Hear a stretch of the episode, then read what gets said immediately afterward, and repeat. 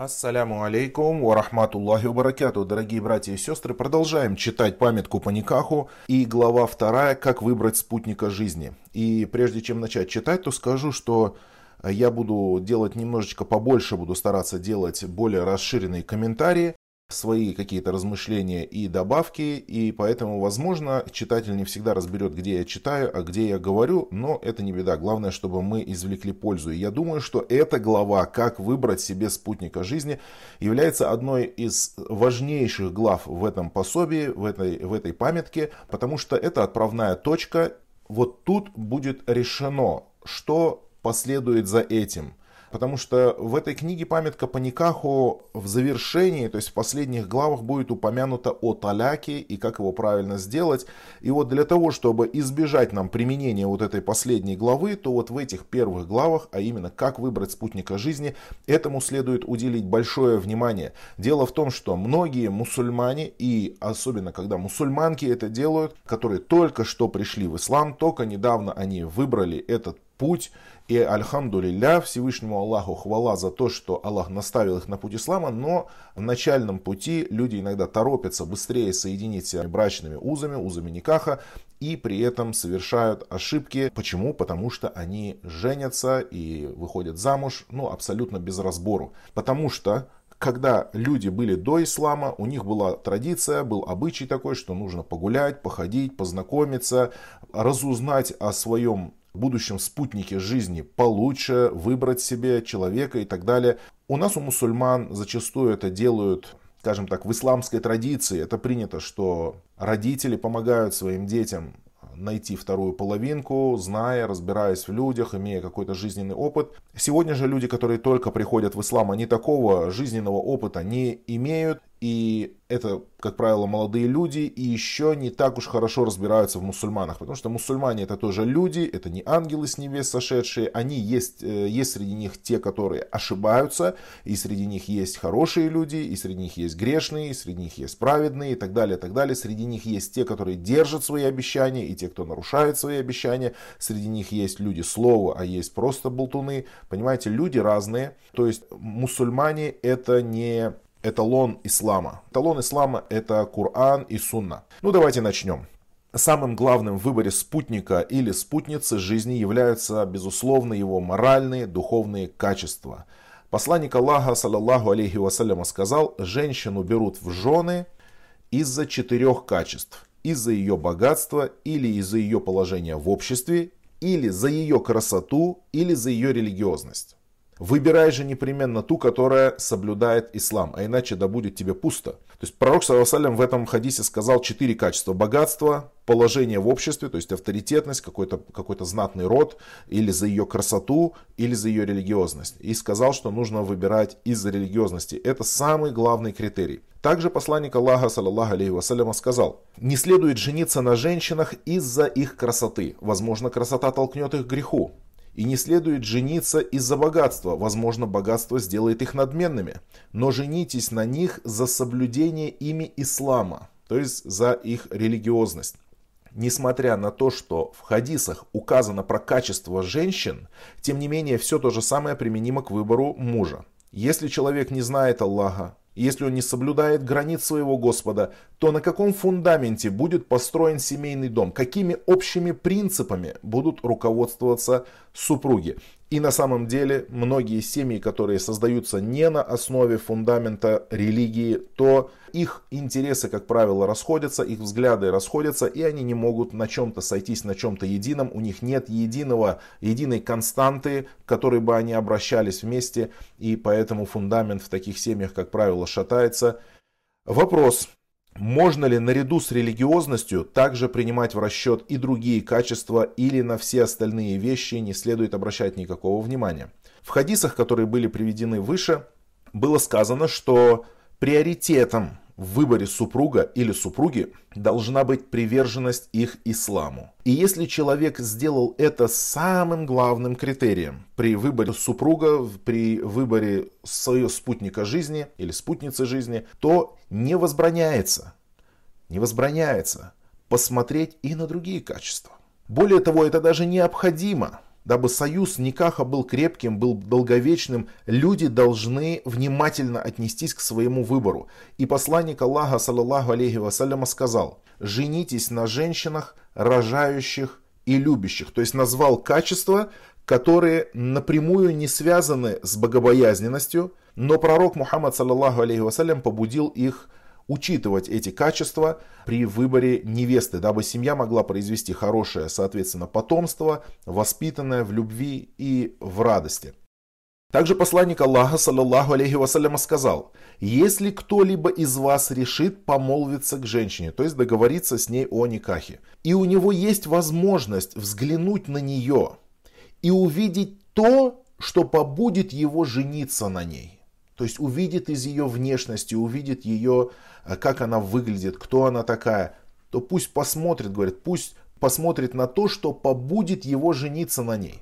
Говорят, вот, то пусть сделает это. И в прежние времена нередко бывало такое, что жених и невеста не видели друг друга до свадьбы. Но пророк Мухаммад, саллаллаху алейхи вассалям, научил нас, что жениху и невесте следует посмотреть друг на друга, чтобы понять, чтобы почувствовать, совместимы ли они, смогут ли они построить сплоченную семью, которая будет основана на взаимности чувств. То есть какое-то притяжение между ними должно быть.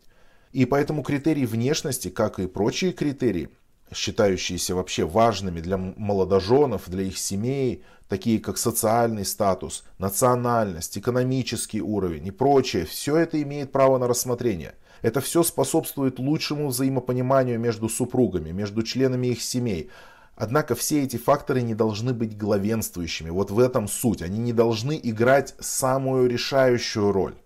Потому что перед Аллахом лучшим считается тот, чья вера сильнее, и это основа божественного благословения. Всевышний Аллах сказал, «О люди, воистину мы создали вас из мужчины и женщины, и сделали вас народами и племенами, чтобы вы узнавали друг друга. И самый почитаемый перед Аллахом среди вас наиболее богобоязненный. То есть тот, кто более богобоязнен, тот перед Аллахом самый почитаемый и воистину Аллах знающий, ведающий. Равенство. Вот хотелось бы обратить внимание на такой немаловажный аспект выбора жены, мужа, как равенство. Кафаа. Аллах создал людей разными в своих возможностях, в условиях жизни. Он сделал их разными в своем достатке, в социальном статусе, разные в своих талантах, в знаниях разные по национальности, в народности отличаются, обычаи отличаются, география проживания отличаются. И мы, люди, действительно отличаемся друг от друга по множеству, множеству параметров, по многим характеристикам. Такова воля Всевышнего. И в этом заключается глубокая мудрость испытания ради которого сотворен этот мир. Аллах Субхану Тааля сотворил нас в этом мире, чтобы мы прошли испытания. И вот этими разницами, вот этими различными характеристиками люди испытываются одни из них другими. И игнорировать все эти различия неразумно, потому что нередко вот эти различия начинают проявляться сразу же, в скором времени после Никаха. То есть люди не обращают, они говорят, мне без разницы, какая будет национальность, кто он будет, что он будет, мне без разницы, лишь бы это был мусульманин. Нет, есть различия, которые действительно очень сильно могут повлиять на гармонию или на ее отсутствие в никахе. Ввиду этого следует выбирать себе жену, как говорится, по чину. То есть желательно, чтобы муж и жена были из одной народности или из близких друг другу народов. Потому что их сплачивают между собой Одинаковые обычаи, одинаковые модели поведения, один и тот же язык, одна привычная для обоих среда проживания – и знаете, многие, наверное, сочтут вот эти мои слова, скажут, да нет, и что, все мы мусульмане, все мы одни и так далее, и так далее. Да, я не исключаю того, что бывают, и даже нередко бывают такие случаи, когда браки с разных национальностей, они бывают просто идеальные, просто те, которые можно приводить в пример. Но я знаю много других таких случаев, когда происходит несостыковка, и это чаще. Это чаще. Почему? Потому что женится не только парень и девушка, как я это всегда говорю, женятся и семьи тоже, общение и так далее, привычки, обычаи, все-все-все, все разное. Понимаете, иногда люди просто не могут понять, что делает и для чего делает, и почему так делает человек э, в его семье. В то время как он вроде бы, казалось бы, самый близкий ему человек, а он просто не может его понять, потому что ментальность отличается кардинально. Или бывает такое, то, что два народа очень близкие друг к другу, то есть они вроде бы как два народа, но языки у них очень похожи, обычаи у них очень похожи, и у них уже много прецедентов смешивания вот этих двух народов. Они одинаковые по религии и так далее, и так далее. И у них более-менее, и то даже в этих случаях бывает иногда некоторые возникают, то что, как, как бы сказать, терки. Но э, если они будут из одного народа, это будет лучше. Это то, что я вам советую. Конечно, кто-то может принять, кто-то может не принять, но извините меня, просто по опыту общения мне приходилось общаться с огромным количеством семей, которые приходят со своими проблемами, рассказывают, и ты видишь, что проблема различия ментальности – это очень большая, очень большой вопрос. Также важно учитывать экономический статус, ведь если муж будет из семьи со скромными доходами, а жена из богатой семьи, где ее баловали, то в семейной жизни муж может столкнуться с трудностями, на которые он совсем не рассчитывал. Он может потерять авторитет в глазах жены, Жена богатая, из богатой семьи. Если муж богат, а жена из бедной семьи, то ситуация проще. Но надо иметь в виду, что родители и родственники молодоженов тоже будут общаться. Они тоже будут друг с другом контактировать. Следует подумать, как у них сложатся отношения в таких условиях. То есть примерно я вам э, представлю такую ситуацию. Богатая семья и бедная семья. Они все вместе собираются на разных праздниках, на разных торжествах, и у них очень большой разрыв в экономическом плане. И понимаете, одни одеваются так, другие так, одни дарят такие подарки, другие эти подарки, и бедные все время будут гоняться за богатыми, богатые будут иногда чувствовать себя неловко, или бедные будут чувствовать себя неловко, то есть все время будет возникать вот эта ситуация, а особенно если еще эти родственники не отличаются хорошим нравом, не отличаются так, такой, как бы сказать, уступчивостью, компромиссностью, не отличаются благонравием, то они просто начнут друг друга унижать, эти будут говорить эти нищеброды, а те будут говорить эти буржуи и так далее. То есть вот э, возникнет разлад, который так или иначе очень даже может выразиться на семье. Особенно, еще раз я говорю, если женщина и ее семья богаче, чем э, муж и его семья. И также нередко может играть роль разница в статусах молодоженов, то есть э, в их положении в обществе, разница положения, происхождения, разница в образовании. И, например, если девушка получила дорогое образование в столице, она закончила с отличием, у нее там два красных диплома, то, знаете, ей не всегда подойдет сельский парень с корочкой ПТУ, которая испещрена тройками, это совсем ну, два разных уровня. Вы поймите, что эти люди разные интеллектуальные и разные, соответственно, по уровню доходов, которые они будут получать. Лучше, если муж и жена будут как можно ближе друг к другу по максимальному количеству характеристик, и это больше соответствует гармонии внутрисемейных отношений, родственных отношений и все такое. Они будут жить, э, знаете, и не будет у них никаких конкуренций, не будет у них никакого опережения друг друга. Они не, они не будут концентрировать внимание вот на этих аспектах, не будут никому ничего доказывать, не будут они все время зачем-то гнаться между их родственниками не будет уже там, скажем, такой критичной зависти, не станут они одни из них над другими возвышаться не будут смотреть друг на друга с разных этажей. Это, конечно же, облегчит в целом семейную жизнь. Для некоторых этот совет, я еще раз говорю, может показаться странным, старомодным, но практика показывает, что поведение людей на протяжении истории, оно сильно не меняется. И все это актуально сегодня точно так же, как это 10 веков тому назад было актуально. Поэтому прислушайтесь, дорогие мои, и вы не пожалеете. Предупреждение я хотел бы сделать такое, что следует понять, что богобоязненность, она, ее не всегда ведь можно увидеть как ты какие-то критерии богобоязненности. Богобоязненность, основа его то, что она скрыта в сердце. И к тому же богобоязненность еще и может быть напускной. То есть, когда человек выдает себя за праведника, не являясь таким на самом деле, и мы не можем заглянуть в сердце человека. По словам мы можем судить лишь частично, и поэтому важно смотреть на дела, на дела, на поведение человека. Очень часто, когда знакомится парень с девушкой, особенно в том случае, когда я больше всего беспокоюсь, конечно же, за девушек, хотя и парней иногда оказывается жалко, когда ситуация так складывается. Но надо изучить, надо посмотреть, надо познакомиться. У девушек зачастую не бывает вуали. То есть часто бывает, девушка принимает ислам, у нее, например, родители не мусульмане. Или мусульмане, но так скажем, только по имени, и они не знают вообще, что значит опекунство над невестой. Они могут просто сказать своей дочери, доченька, сама выбирай, как, как тебе охота, как хочешь, так и делай, понимаешь? Как бы, я не знаю, как будто эти люди, э, где они там нашли своих детей, понимаете, ну это же вроде бы воспитывал ее 18-20 лет, кормил, поил, воспитывал, одевал, беспокоился, переживал, и когда она подрастает, он говорит, доченька, да ты сама выбирай, там, сама смотри. Это же какая-то абсолютная глупость. Я даже не знаю, что толкает родителей на такое поведение. Но почему такое безразличие, почему такая безответственность. Поэтому, выбирая спутника или спутница жизни, надо постараться узнать его человеческие качества, его быт, его поступки.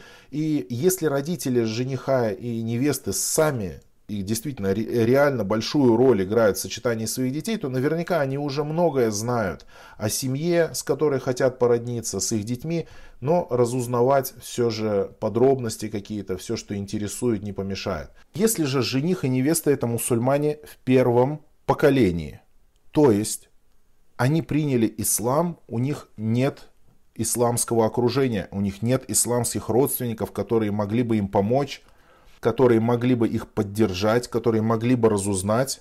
И это бывает очень часто. И в таком случае у нас нет времени для того, чтобы узнавать друг друга долгое продолжительное время. То есть это не принято у мусульман годами ходить, как говорится, гулять, дружить, а потом уже жениться. Нет, у нас поставлена задача того, чтобы жениться как можно скорее и желательно, чтобы это не, было какие, не были какие-то гуляния, какие-то фривольные встречи и так далее. Поэтому нам нужен список вопросов подробный. И сразу скажу, что это не список допроса, конечно. Это возможные варианты. Ответы на некоторые из этих вопросов вам могут уже известны быть, а некоторые вас не интересуют вообще. Э, некоторые вопросы могут быть неуместными, тогда в таком случае задавать их не следует. И лучше отнестись к этим вопросам как к наводящим темам для беседы во время знакомства, во время помолвки.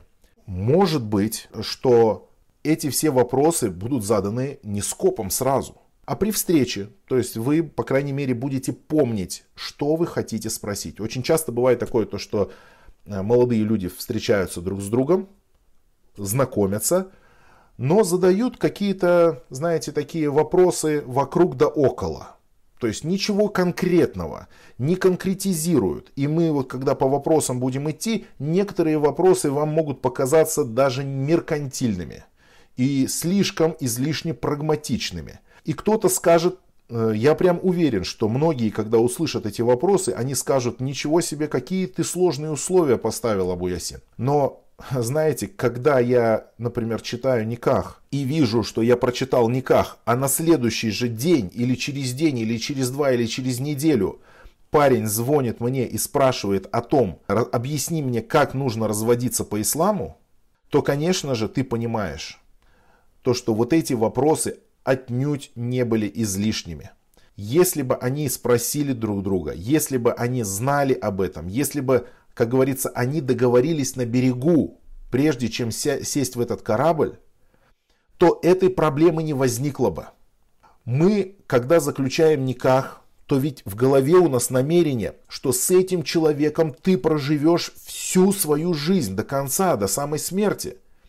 Это является намерением в, никахе, что ты с этим человеком проживешь всю свою жизнь. Если бы вам сказали, вот человек с улицы, вот сейчас вот кто-то новый идет по улице, какой-то человек, да, он брат мусульманин, но тебе бы сказали, заключи с ним договор, что ты будешь с ним лучшим другом до самой смерти. Субханаллах, ты спросишь, подожди, подожди, стойте, кто этот человек такой, чтобы я назвал его своим лучшим другом? Мне нужно узнать, кто он такой по своим убеждениям, по своим взглядам, по своим привычкам. Мне нужно, чтобы он был мне приятен и так далее, и так далее. То есть много компонентов – к дружбе, обычная дружба между двумя людьми, между, мужчином, между мужчиной и мужчиной, между женщиной и женщиной, обычная дружба, друг или подруга, то этого же человека ты выбираешь, из миллионов ты выбираешь одного, двух, трех близких тебе людей. Но поймите, что у нас не будет возможности легко так расставаться и сходиться со своей женой, потому что там дети и так далее, ответственность, все такое. Поэтому очень важно разузнать подробно и не стесняться. И то, что вначале будет оговорено условие, то в конце засияет светом.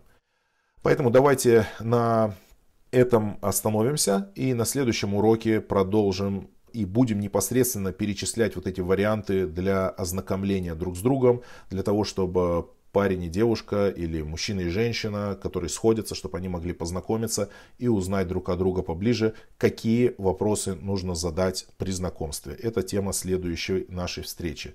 Баракалафикум.